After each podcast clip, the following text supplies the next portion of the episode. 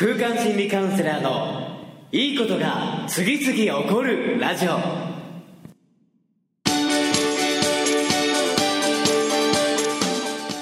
いいことが次々起こりまくっている世界中のリスナーの皆様。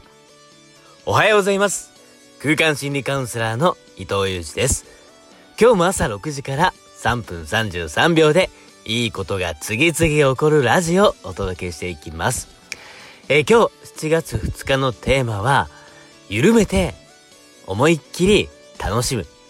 というテーマでお届けしていきたいと思います。えー、実はですね、まあこのテーマで喋ろうと思ったのが、今日の朝、まあ起きた時ですね、まあ、ちょうど夢を見て、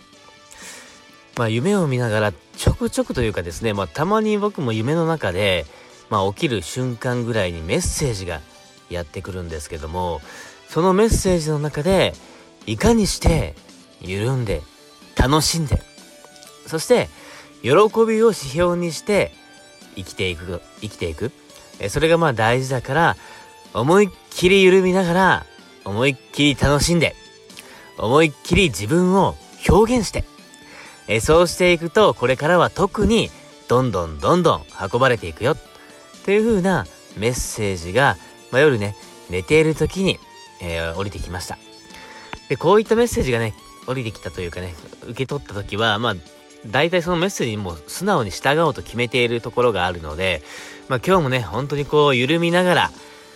楽しみながら、そして喜びを指標にして、思いっきり行動していく。えそれをね、大事にしていきたいなと思った今日の朝の起きかけでした。えあな、あなたにとってのね、緩む、楽しむ、喜ぶということはどういったことになっていくでしょうか？えー、僕にとってこう緩んでいくっていうのはね、実はあんまりこの人生においてはやってこなかったことでもありました。まあ、ここ数年になって本当にね、この緩んで、えー、思いっきり楽しんで、喜びに忠実になるということは行えるようになったんですけども、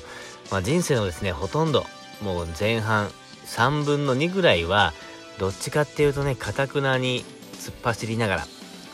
えー、そして、こう、楽しいということよりもね、ストイックに何かする。何かを頑張って、一生懸命楽しいことは後回しにして何かをすることがほとんどだったので、まあ、る種ね、この、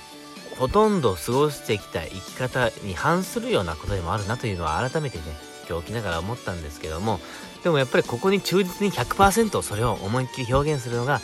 これからなんだなということを改めて、え実感したので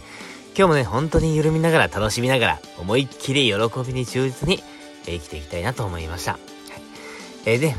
このいいことが次々起こるのもやっぱり緩んでいるから楽しんでいるから喜んでいるからというふうに僕も思っているので、え今日も改めてですね